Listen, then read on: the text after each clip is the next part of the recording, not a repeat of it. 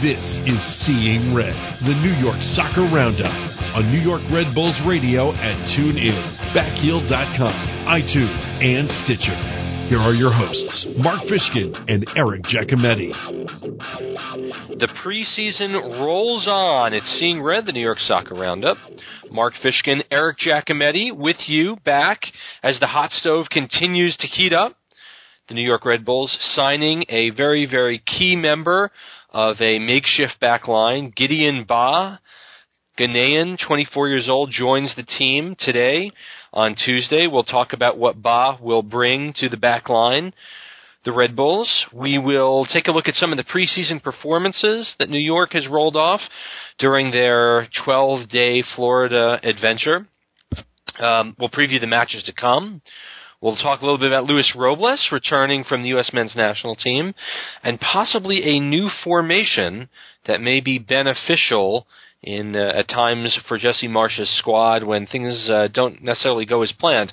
Our interview tonight is with defender of the Red Bulls, Chris Duvall, who is in the process of coming all the way back from a uh, pretty gruesome leg break last summer. We will talk to him about how he is getting along during training camp, and then we'll get your emails because that's that's how we do. Now, Eric, you've had a very very busy day, given that uh, Gideon Baah was announced late late in the day. Yeah, definitely. I uh, just only got home from the training facility uh, about an hour and a half ago, so it's been it's been a long day, but it's been good. Uh, like you said, Gideon uh, showed up at training today, uh, got introduced to the team, met his new teammates, and uh, I got to have a sit down with him, a nice little Q and A session. So ov- overall, it's uh, it's been a good day so far.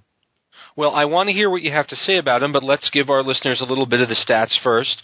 Again, as I said, 24 years old, uh, Ghanaian, Ghanaian. I always say it wrong. Can you can you help me here? Ghanaian. Ghanaian. Thank you. go. Yes. Uh, six feet tall, 183 pounds, transferring from HJK, which is one of the larger clubs in Finland. 70 caps in the Finnish league with two teams, four goals. In 2014, HJK had a great season, and won the Finnish league and the Finnish Cup and the Finnish League Cup. Um, Baah has a single national team cap for Ghana last fall, and he played in that match against Canada at RFK with Lloyd Sam. Um, he he had a really interesting experience though as a young player, uh, Eric, and I'm hoping you can share that with our listeners in terms of really being a massive contest winner. Yeah, so basically, uh, back in 2007, he was part of a, a reality TV show in Ghana. Uh, I, he, the way he explained it was it's kind of almost like a Big Brother that we have here, and uh, over 32,000 players from across Ghana uh, came in for the show, and uh, you know it was just a footballing contest to see. You know they'd get voted on uh, by the by the fans across the, the nation and some coaches. Uh, they'd help select who moves on. You know day by day or week by week, however it was done. And by the end, he was the last one standing, and uh, I believe the compensation was a trip to the 2010 World Cup and then a two week trial with Chelsea, which is a pretty once in a lifetime opportunity. Yeah, really fantastic and great for the young player. Um, he's left-footed, which I think adds a, a nice dimension. Obviously, he will be positioned as the center back, but he he can play left back. Uh, Jesse quoted on Boss saying he's got very good feet, a smart soccer player. He's excited to be here. He's been very sought after at experience at left back and at center back, but we will play him as a center back. He's a natural left footer, and it's going to take some time to have him adjust into how we play. We have a month to integrate him into the team and into the tactics, and I'm very certain that he'll be a good fit and a good player here. So I, I think the question we have to ask is, is a player like Baah the answer for um, trying to replace Matt Miazga, who has uh, left the team and is now with Chelsea? Is he going to fit in with the rest of his teammates? And um, you know, what kind of an impact can he have? Well, of course, that that remains to be seen in terms of how he'll gel and how he'll take to the you know the Red Bull system. Uh, in, in terms of replacing Miazga, it's certainly not a like for like switch in any way. Uh, you know, he's not exactly a, a towering body like Miazga, a guy that you know will win the aerial challenges. But uh, from what little I've seen uh, on you know just some random YouTube clips and things like that, he's very uh, technical for a defender. He's not afraid to uh, to dribble out of a tricky situation. As he said, he's a left-footed defender, so that helps to have a natural left footer on the left side of the defense. Uh, so you know we we haven't really seen too much of him yet. Uh, you know he hasn't trained with the team yet. His first day uh, in New Jersey with the training uh, at the training facility was today. So I believe tomorrow will be his first training session. So once he gets uh, acclimated, it'll it'll be uh, interesting to see just how well he does in the center of that defense. Yeah, really fantastic. Of course, uh, MLS does not go ahead and announce the kind of size of a transfer fee that they went out and paid to get a player like Baah, or really any player for that matter. But you have to think that some of the allocation money that came with Miazga's transfer went in to go out and uh, and secure Baah. So that is the help. I don't know if there's any other help coming. We we did get some word from uh, from Jesse Marsch that Ronald Zubar may be back and training by the end of the week. So right now the Red Bulls are in Hanover for the week. Is that right, Eric? Yeah, that's right. And then the team and you with them go back to Florida for another uh, 12 days, correct? Yep, that's right. We're leaving on, uh, well, the team is leaving Monday morning. I'm going to get down there Monday night, but we'll be there for two weeks until the 28th, and then first kick will be right around the corner. It's, it's 26 days away, which is unbelievable. Talk to a little, talk to us a little bit, uh, Eric, about how training is going this week. Obviously, it's significantly colder than it was for you guys and for the club as it was in Central Florida. And so, what's happening this week that wasn't happening over the last week? Well, uh, I actually asked Jesse exactly this, uh, you know, this this morning at training, and you know, they're still doing a little bit of the same things in terms of, uh, you know, their warm ups and their preparation, but there's much more attention uh, to their fitness. It's been a lot of a lot of running after practice. You know, they, they'll go through a full training session and then just be running laps for the next 20 minutes, which doesn't look like a whole lot of fun, but at least I can just watch from the sidelines. Uh, but I, I spoke to Marsch about it today, and he said that it's it's about extending their tank and trying to get them as fit as possible, so that you know, come game time, with what is a very demanding system, they'll be able to be, you know, running the hardest and the longest and, you know, maintain that level of play for the whole 90 minutes and, of course, for the 34 games and the U.S. Open Cup and the Champions League. There's just a lot of competitions. It's going to require a lot of fitness. So they're trying to front load that now, get them ready for the season, and hopefully it'll last throughout the season. Of course, the Red Bulls, since we last spoke to you, had uh, four preseason games. They've done very well in all of them, including a an unorthodox uh, three by forty-five minute half matchup against the Montreal Impact, who the team completely rolled, outscored them five nothing. We had uh, the win over University of South Florida three one. We had the 5-2 win over Tony Meola's Jacksonville Armada. There was a 1 nothing loss to Monteverde Academy, which I guess is a local uh, soccer academy. But all in all, through the first uh, phase of the preseason, a tremendous amount of success out of the team. Yeah, I was I was pretty impressed with the way that uh, they came together so quickly. I mean, obviously, it helps for the veteran core to have that year of experience under their belts, and you know to know the system uh, as opposed to last year when you know not only are they integrating new players, but they're trying to figure out this new philosophy on the fly. Uh, with this, the veteran core being able to lead the way and help the younger guys, uh, it, it's definitely paying dividends. Uh, you saw you know, for those that watched the live stream against Montreal, it was a, a, little bit of a rocky start, but after that, it was just kind of a shellacking. I mean, it, it was Montreal's first game of the preseason, whereas the Red Bulls had several under their belt, but uh, they ran away with it there. And I, I particularly was impressed with uh, the third unit, which you know the fans couldn't see on the live stream, but uh, that was mostly the homegrowns and uh, and the rookies, and especially after losing to Monteverde, which was a, a local uh, high school team from the area, they responded really well after Jesse, you know, kind of laid into them after that loss. Uh, they really showed well, scored two goals in the final stanza, and uh, overall a very good performance. Brandon Allen has picked up a couple of goals early this preseason. What have you seen uh, out of the former Georgetown man? Yeah, he's he's been pretty impressive. Uh, like I said, it, has been a, a definitely a, a, tough acclimation process for all of the the rookies and homegrowns. Uh, but Brandon's been really good at, at picking his spots and uh, finding ways to get in and around the box. And uh, his finish against Montreal, I'm not sure if anyone uh, has seen it. It's, we have it up on our YouTube page. It's it's a, a great strike. I mean, it just shows why he was such a talented striker at Georgetown. And if he can keep getting on the end of plays like that and, and making magic, I'm sure he'll find his way uh, into the 18 more often than not. Of course, for all of the um, notion that this team is going to be suffering in the back, I mean, yes, they've given up four goals in four games, but when you uh, also score what 14 uh, in four games, it uh, or 13 in four games, it certainly gives the impression that that this team, even without a, a player like Gideon Baah, is doing something right in the back. Yeah, they've they've really worked on their defensive shape and organization. Uh, you know, we, we've there's been a lot of shuffling in and out. I mean, Karl Ouimette hasn't even been around. He's been with the Canadian national team. Right. I mean, obviously Luis was away with uh, with the U.S. national team, uh, but even still, some of the younger guys have uh, really stepped up. I've actually been really impressed with uh, the super draft pick from Michigan State, Zach Carroll. He's come in and, and done a tremendous job. It's a, a pretty demanding uh, position in terms of uh, what Marsch is asking for his center backs. Uh, you know, you hear him a lot saying, you know, push up to the midfield line for the when they're pressing, and a lot of the positional stuff might take a little bit of time, but his defensive instincts are very good. He's a pretty good distributor out of the back, so looks like the Red Bulls uh, picked a good one the, in the second round. Okay. Now, uh, of course, there are a couple of matches to come. Um, New York will leave, uh, like Eric said, on Monday, uh, the 17th against Orlando, the 24th against Tampa Bay, which is part uh, the Tampa. No, I'm they're playing the Tampa Bay. No, they're playing Philadelphia. Excuse me, as part of the Tampa Bay Invitational, uh, and then one more matchup against the Jacksonville Armada and then it's a week to first kick, which is really really crazy. So uh, we did have some trialists leave. Obviously, uh, Baah came in, but one of the things that we had heard. Jesse say and some of the players that you've been interviewing down there, and we'll certainly ask Chris, is the the notion that the team is ahead of where they were last year at this time.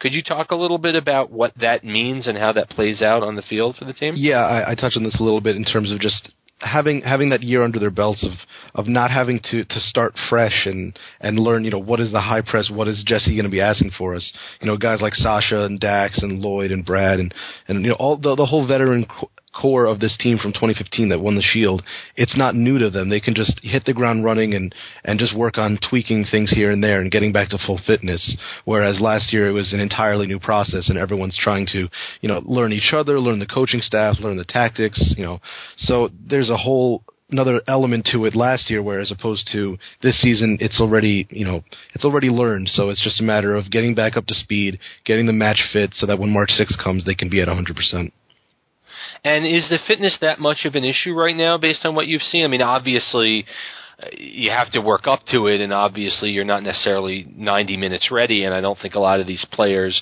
up until this point, have had 90 minute experiences, and perhaps the, that'll occur in the matches that we'll see down at the at the uh, back down in Florida, where you're going to see starters actually getting 90 minutes or 70, or really kind of pushing their fitness. But is it evident that the team doesn't have their legs yet? I mean, it's it's definitely they're not at 100 percent yet. I mean, just from watching the friendlies, uh, you can tell. Uh, you know, Jesse got on them for you know, pretty hard for you know in one of the matches that you know they they weren't getting up to 100 percent, and you know they admitted that they had some heavy legs, and it, it was evident in those games. But uh, as a whole, I think they're they're pretty fit. They were a, very fit side last year, so like I said, it's just a matter of getting back up to speed. I, I don't think it will be an issue. I think uh, the coaching staff is pretty committed to making sure that uh, they'll have their lungs for the whole season. So when when March 6th comes around, I'm pretty confident that they'll uh, they'll be ready to go. Sure. Now, one familiar face, and you had mentioned it earlier, Eric, that's back in the fold with the Red Bulls is Luis Robles, and I'm kind of curious as to what uh, Luis has brought back with him from his experience with the U.S. Obviously, uh, he did concede two goals in his one start, his first appearance with the national team in uh, like seven years. And so I'm just kind of curious if he felt good about his performance, if he was happy to be back, and what he uh, what he would take away. Yeah, he was he was pretty happy to be back. I mean, obviously wearing your nation's colors on the international stage is, is a huge honor for any player.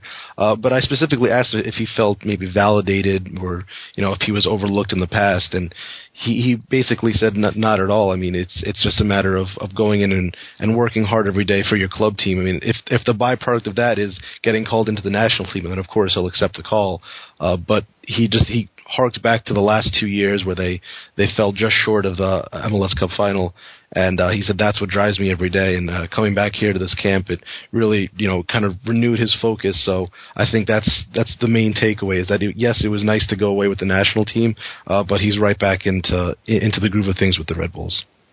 I heard that Jesse offered him a day off, and Robles said, "No, thank you. I'm coming into camp." Yeah, that's uh, in typical Luis fashion. I mean, he's a he's a true leader. He he could have had the day off, especially on a on a heavy fitness day. It would have been easier to just sit on the sidelines and maybe take a recuperation day, especially for uh, you know those national teamers that really had a, a very small off-season window where you know season ends and then they get called into January camp. So uh, for him to you know get right back on the field says a lot about who he is as a player and, and his character as a person. I thought his performance against Iceland was okay. I mean, he obviously could not have been faulted on the on the first goal that was a deflection. I think he certainly could have done a little bit better, although his back line didn't really help him that much uh, in the second goal against Iceland. He did make one quality save where the ball was shot right at him. Um, did you guys talk? I'm, a, I'm curious of your thoughts on his performance, and B, did you guys talk about uh, his on-field performance? Uh, I mean, me personally, I, I kind of had the same um, analysis as you, where I I don't think he could have done anything on the first goal, but maybe he was hugging his, his near post a little bit too tightly on the second goal. But you know there was kind of a jailbreak there in the defense. So at the end of the day, getting 90 minutes in a win, I guess, is an, a nice feather in your cap in your return for whatever was six years away from the national team. Uh, in, in terms of the actual performance, we we really didn't touch on it too much. It didn't seem like Luis was really uh, too yeah. interested in, in talking about the performance itself. I think he was he just seemed really focused on being back with the team and uh, ready to help contribute. All right. Well, I know the, the, the other players were certainly glad to have him back, and uh, I know Red Bull fans were definitely proud of him uh, wearing the the uh, stars and stripes. One thing uh, that certainly came up um, over the course of the first phase of preseason was the notion that Jesse was trying to build an additional wrinkle into his formation, and there's been a bit written about the instead of the 4-2-3-1, a 4-2-2-2 formation that Jesse wants to employ almost as a as a plan B. And we saw a number of times during the season last season, you can argue that Columbus certainly did it to the Red Bulls in the Eastern Conference Finals, is when uh, teams are completely bunkering against them and trying to hit them on the counter, it's very, very difficult for New York, or it was in 2015, for them to fight their way through that. They literally could not do it, whether it was in the Open Cup against Philadelphia, whether uh, you know, whether it was against uh, Columbus in the last game at Red Bull Arena. They they they found it very very challenging. So I'm curious um, who changes in this formation and how much time did they spend on this versus kind of their regular traditional setup.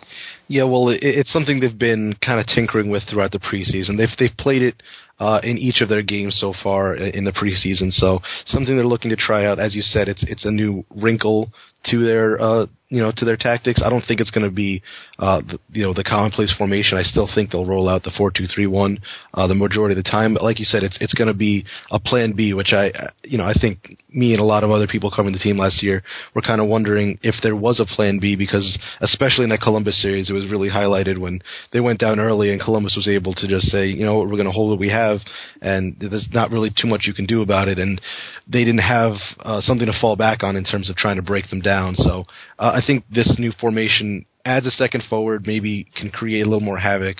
Uh, Gonzalo Veron seems to be the guy that'll, you know, get into the game uh, in this kind of scenario, playing up top alongside Bradley Wright Phillips.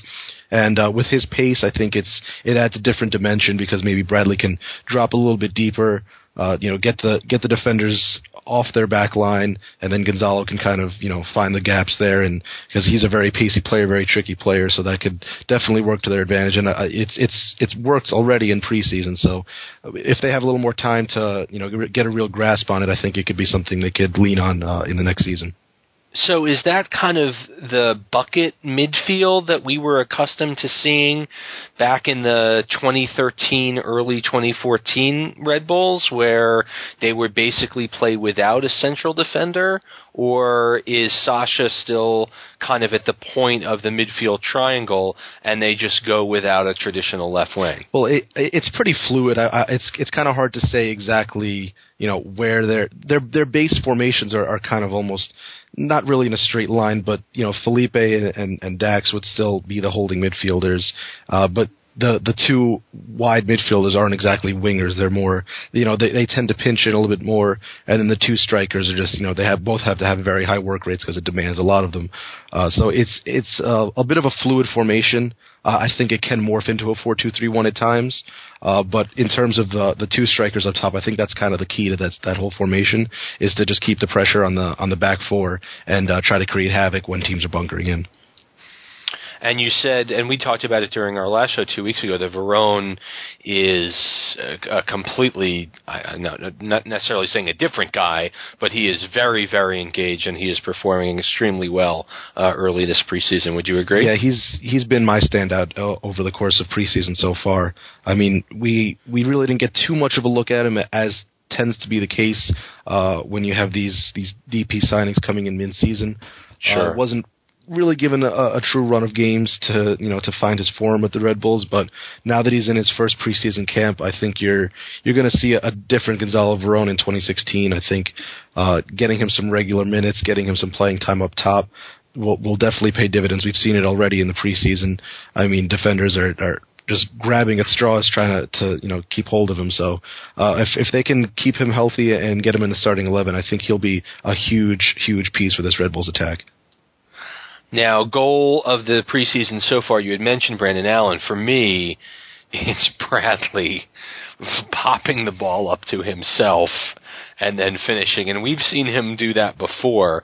We haven't talked a lot about Bradley, and of course, we have a very high expectation about his propensity to finish. I'm share with us a little bit about what you've seen from uh, the 2014 Golden Boot. Yeah, I think we we don't talk about Bradley so much. It's just because this is what he does. I think we're just used to it. I mean, it's kind of just ho hum another day. Bradley scores another brace. I mean that that goal that you that you mentioned against Montreal was uh, very very akin to the, the goal he scored in the home opener last year, where he takes a touch, pops it over the defender, and then just hits a cracking left foot volley uh, across the face of goal. Uh, he's just been he's been scoring for fun in the preseason. He whether it's you know taking guys off the dribble or he's you know getting on the end of a cross. He just finds the right spot at the right time. He's pretty damn dependable within the within the 18 yard box. So if they can keep him healthy like they did last year, I, I expect another big year from Brad. Uh, can't, I can't see it going any other way. Yeah, for sure. Uh, before we go to break and we bring on Chris Duvall, uh, really important to note uh, if you're listening to this on uh, when our show drops, which would be Wednesday the 10th, will be Town Hall 3 the uh, town halling. I don't know, but nevertheless, for the third time and the first time in 2016, the Red Bulls uh, are hosting a town hall for season ticket holders. 200 of them, including yours truly, will be in attendance at the event. Um, we're certainly not anticipating the kind of vitriol that we had in the uh, town hall, the original, back in January of 2015. Uh, I'm, I would imagine there'll be a lot of questions about uh, Gideon Baah, about trying to fill the back line. Um, the Red Bulls are going to be streaming the town hall live. If you go to newyorkredbulls.com slash live, you can watch a live video stream of the event. And if you are on Twitter and want to use the hashtag RBNYTownHall, I know that uh, the panelists, which I believe will include the same as the first uh, one, which would be uh, Ali Curtis, Jesse Marsch, Marty Grandpré, and Luis Robles will be taking part as well.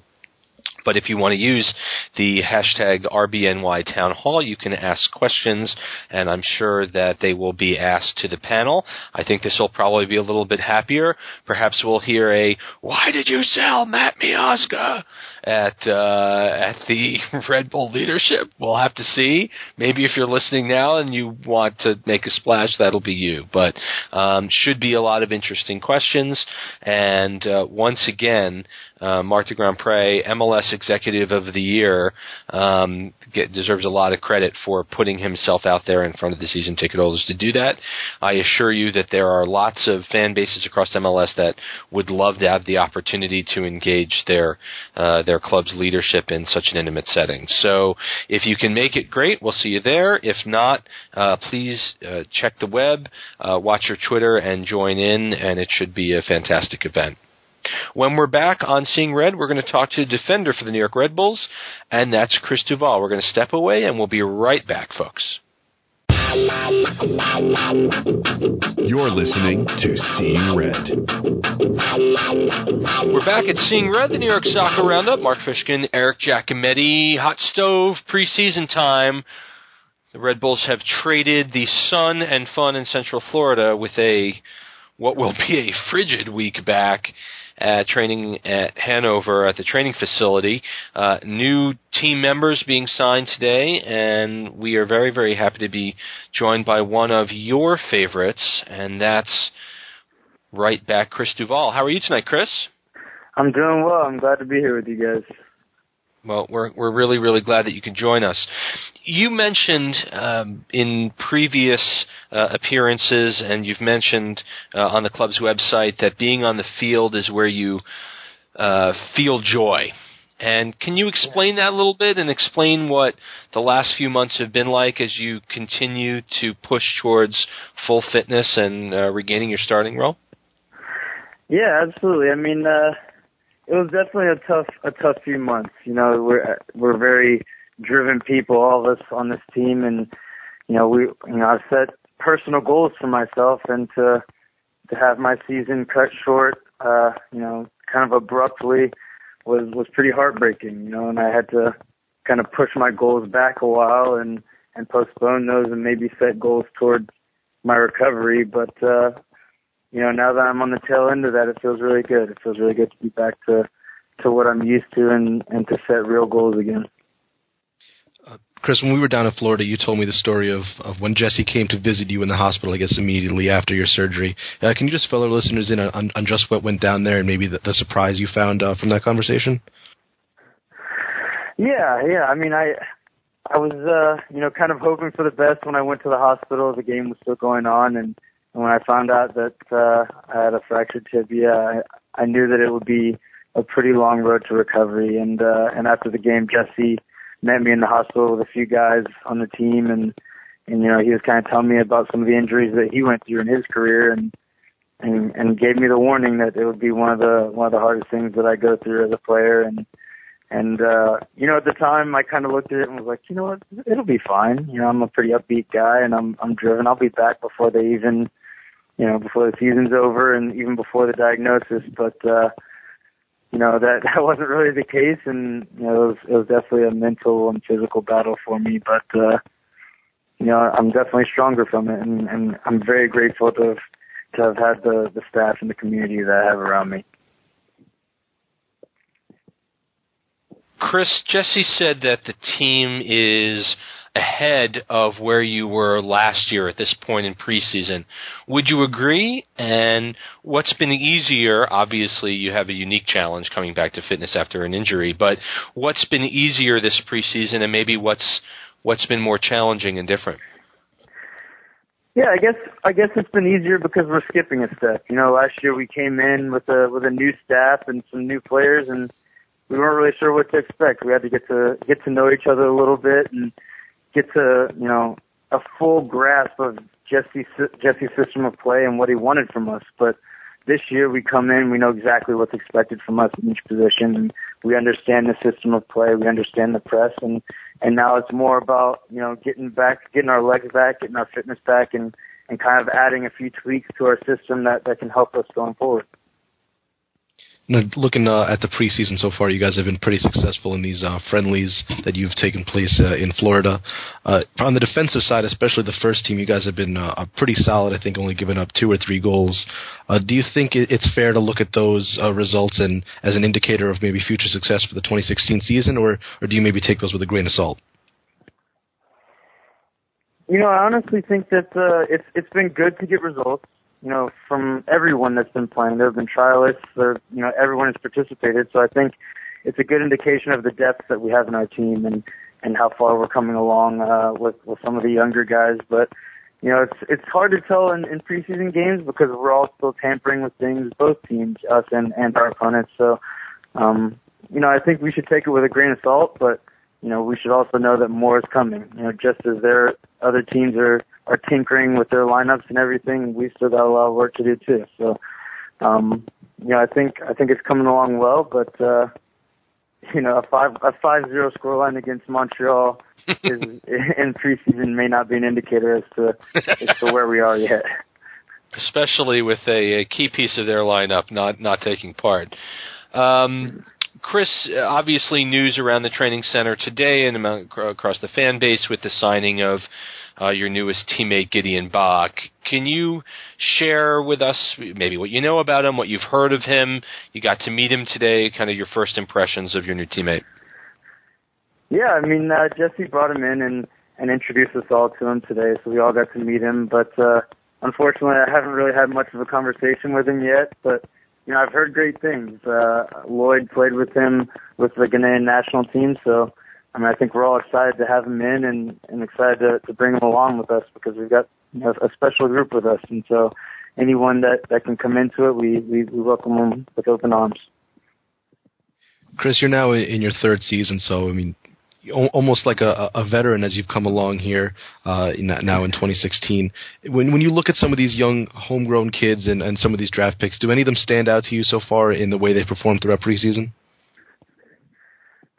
Yeah, to be honest, they've all they've all come along great. Um, you know, whether it's guys like you know Tyler Adams, who who I've seen before, you know, he he trained with us before, and Derrick Etienne has trained with us before, or guys like uh, Mael Corboz and Sky Thompson, Chris Dorshan. Those guys, they've they've all picked up the system so quickly, and and that includes the the rookies that we drafted.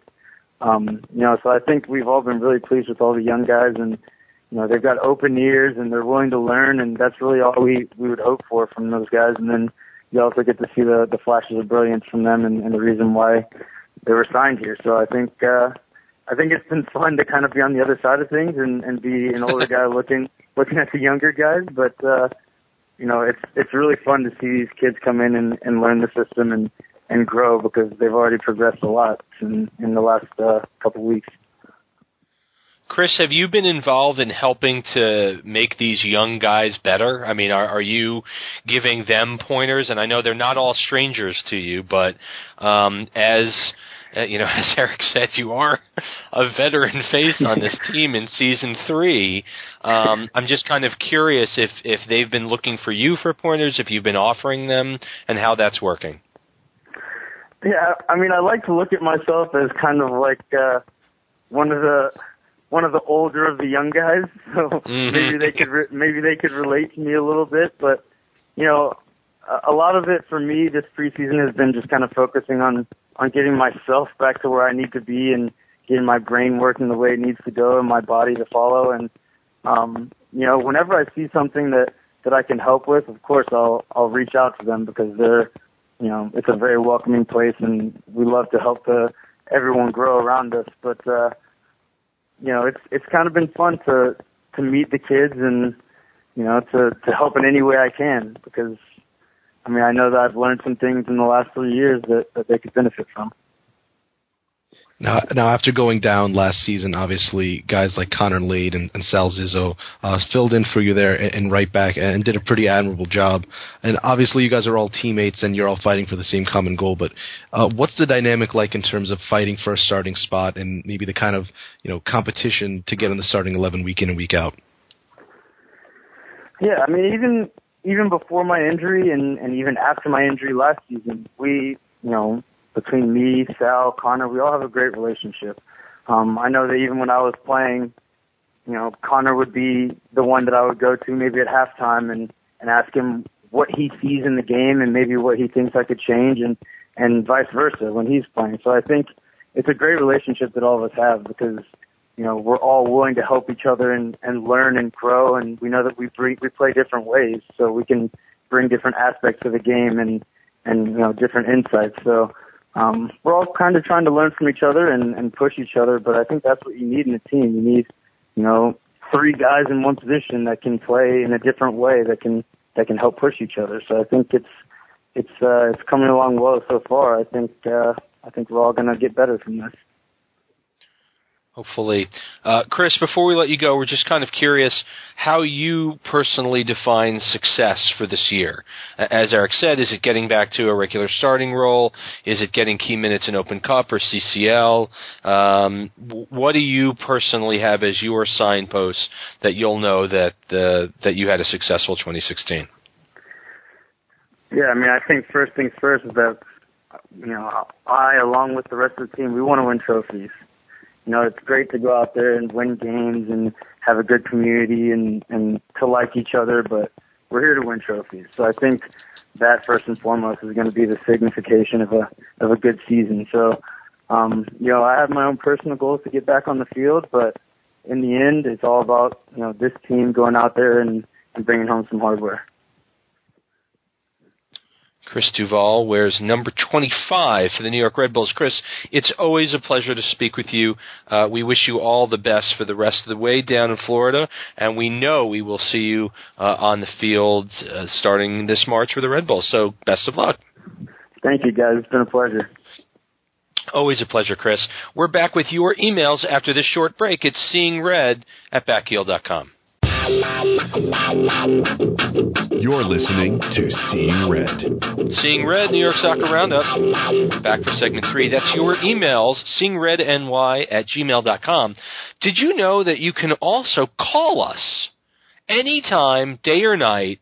Our automated uh, operator is standing by 973 602 9161. I know it's preseason, folks, but we love getting your voices literally into the show. So if you have any thoughts, I know there are some matches coming up. Which matches are going to be streamed, Eric? Do you know? Uh, I do know. I believe uh, we've had one streamed already. So right, we got Philly, I believe, Philly and Jacksonville. Yeah, Philly on the twenty fourth, Jacksonville on the twenty seventh are the two remaining streams. I'm actually going to be at that match on the 24th in Tampa. I'm very excited. Oh, there you go. Um, email time. Oh, the one thing we didn't mention in our first segment is about Gideon Baah's history with this team. We had mentioned that he had played with Lloyd Sam, but you know the first person to get him some positive rub on the Red Bulls is Mac Kandji way back, Matt Kandji, uh, after going through MLS, leaving the Red Bulls in a trade, scoring the winning goal in the 2010 MLS Cup while breaking his leg.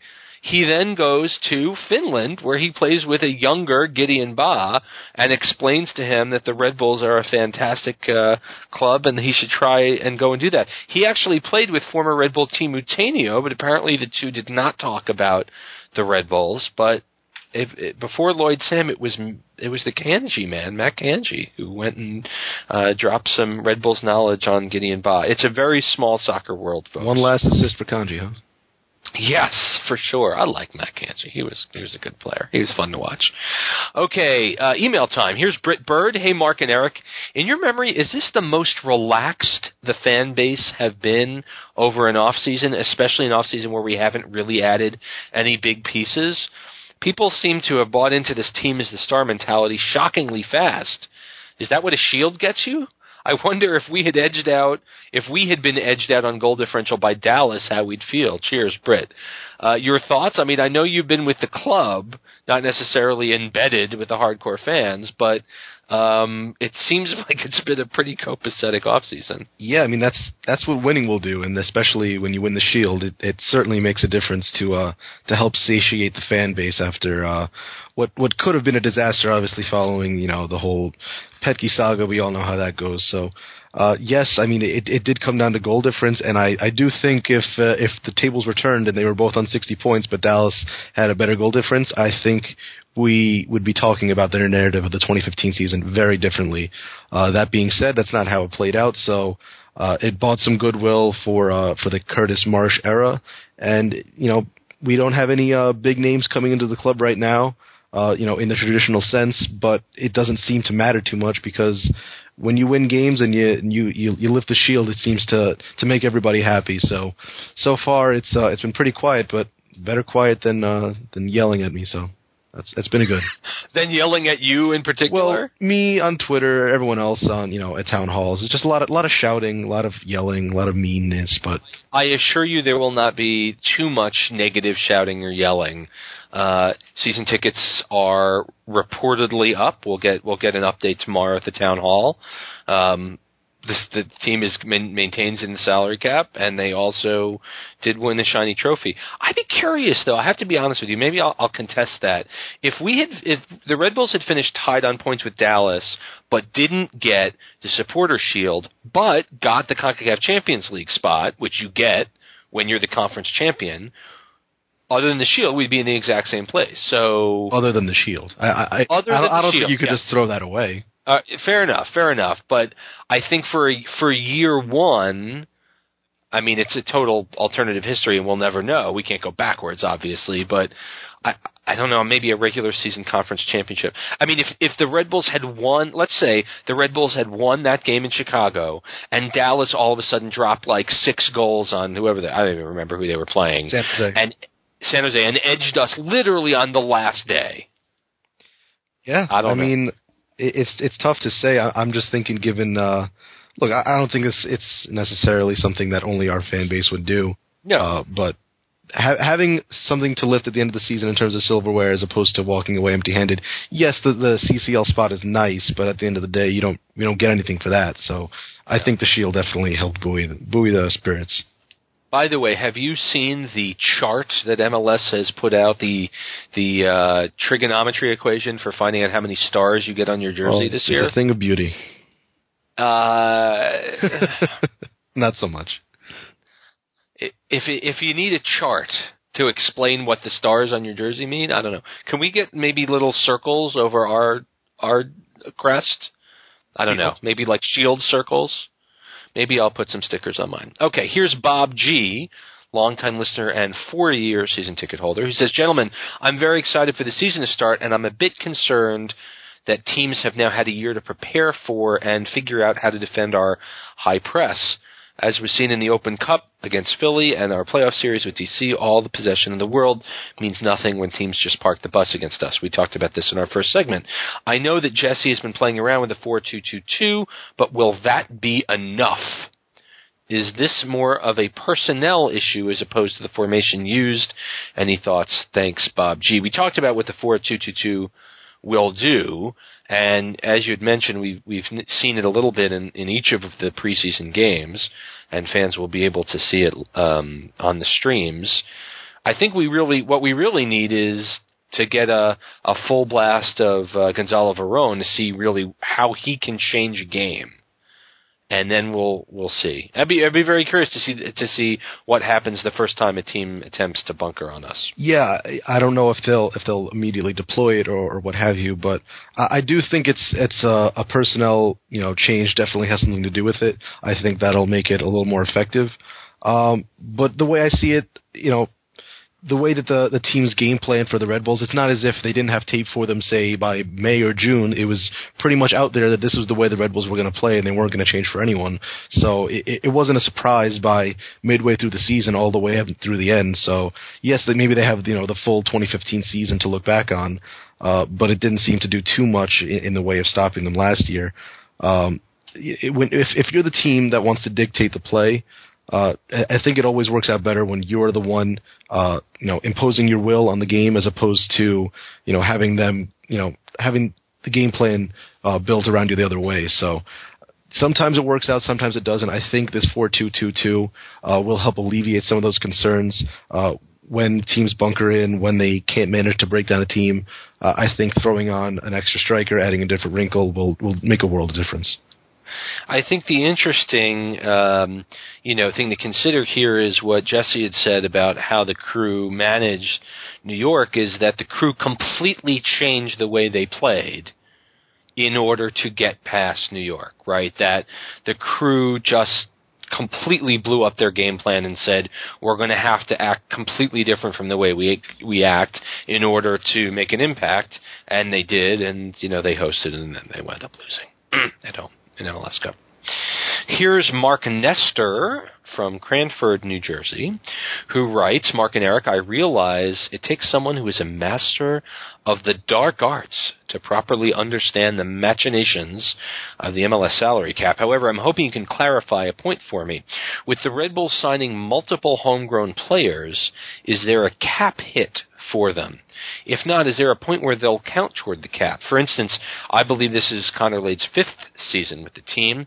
Is he still exempt from the cap as a homegrown, or at some point when he signed a new deal, did he then count towards the cap? my hope would be that the money saved by having multitude of homegrown players, in addition to the allocation money earned from Miazga's sale, that Red Bulls uh, are positioned to add a significant player or two in the summer if the right player was available. Any insight you can provide, keep up the work, uh, the good work on the show, Mark from Cranford. Now I know that we uh, we consulted the uh, Seeing Red uh, Emeritus uh, Cap uh, MLS rules guru and that's our friend Dan Dickinson on this. Eric, why don't you why don't you share with us what, what was said? Well, we, we thank Dan for reaching out from the grave to uh, to once again make contact. So many thank you. If you have a question about MLS rules, there's one place to go. Yes. so thank you, Dan. Apparently, uh, th- there was a rule in place um, that would give homegrown players cap relief, but not anymore, according to our friend Dan. Uh, and uh, as it stands uh, currently, only the first to the 20th uh, roster spots count against the cap, uh, so those homegrowns, um, you know, wouldn't count against it anyway. Yes. So, in any case, I, I think that the larger issue or the question that Mark's getting at is, do we have the room and do we have the space to bring in a big name if there is one out there? And you know, when I think about Gideon Baah, young player, impressive player, on his way up, talented player, national team player, and this is the type of person that this club is going to go after. I mean, are they going to sign Nigel De Jong and Ashley Cole? No. The days of signing players like Cahill and Henry and Marquez are over. They're they're not happening. The days of signing 37 year old uh, Italian wine sniffing midfielders who don't run or jump is over. And they have a very specific style they want to play, and they have a very specific need. Let's remember, folks, two shields in three years, the most goals scored in MLS last year, the best three year regular season record in the league. No team has picked up more points during the season over the last three seasons of MLS than the New York Red Bulls. And so when we talk about what's missing, right? And we talk about the margin for error, and we talk about getting to the final goal, which is getting over that hump and getting an MLS Cup and then winning it. I mean, did anyone in uh, September had the Portland Timbers down as MLS Cup champions? No, I assure you, no. And we talked about it on the show before when when the Red Bulls went to Portland and kicked them in the face two nothing on some terrific goals by Perrinelle and by Felipe. I don't think anybody thought that the Portland Timbers were even going to make the playoffs, much less win. And that type of uncertainty and anything goesness around the MLS playoffs is maddening for a club that's never been able to win. But for the regular season, we almost can't do better than what we've done. I guess three straight shields would have been better. So the notion that, you know, someone from the great clubs of Europe are going to come and usurp our golden boot winner who scored the most two year goals, two seasons worth of goals in, in league history, I mean, I, I don't know. I, I I've um, you know I've moved on from this type of a strategy. I really have. The team plays attractive, attacking soccer. They press the hell out of their opponents, and they usually win. Um, and I, you know, if if this center back is what we uh, are all hoping that he's going to be, it could be a very very good year. Eric, you want to add to that? Yeah, I, I mean, I think you, you hit the nail on the head there in terms of getting so close, uh, you know, to MLS Cup, uh, you know, obviously it's going to leave some frustrations and a bad taste in people's mouths when they look at what could have been. Uh, but I don't think that's grounds for you know blowing something up and and trying the uh, you know the big money DP strategy. I, I think we've seen that the the two don't necessarily correlate to success.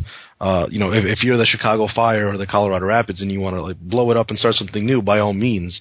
Uh, but when you're the New York Red Bulls and you've constantly been atop the East or thereabout, uh, I don't see any reason why you would need to have a change in philosophy. I think what they're doing is working.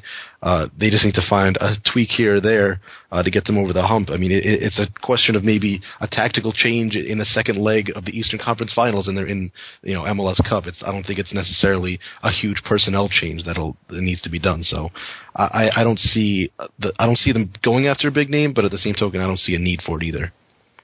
Yeah, or, or it's not taking 15 seconds off during game one, leg one in Columbus, right? Exactly. I mean, you know, and that's what's so maddening when when the game of mistakes rears its ugly head. Okay, thank you, Mark. Nevertheless, for your call, Matt Izzo, Section 201, represent gentlemen.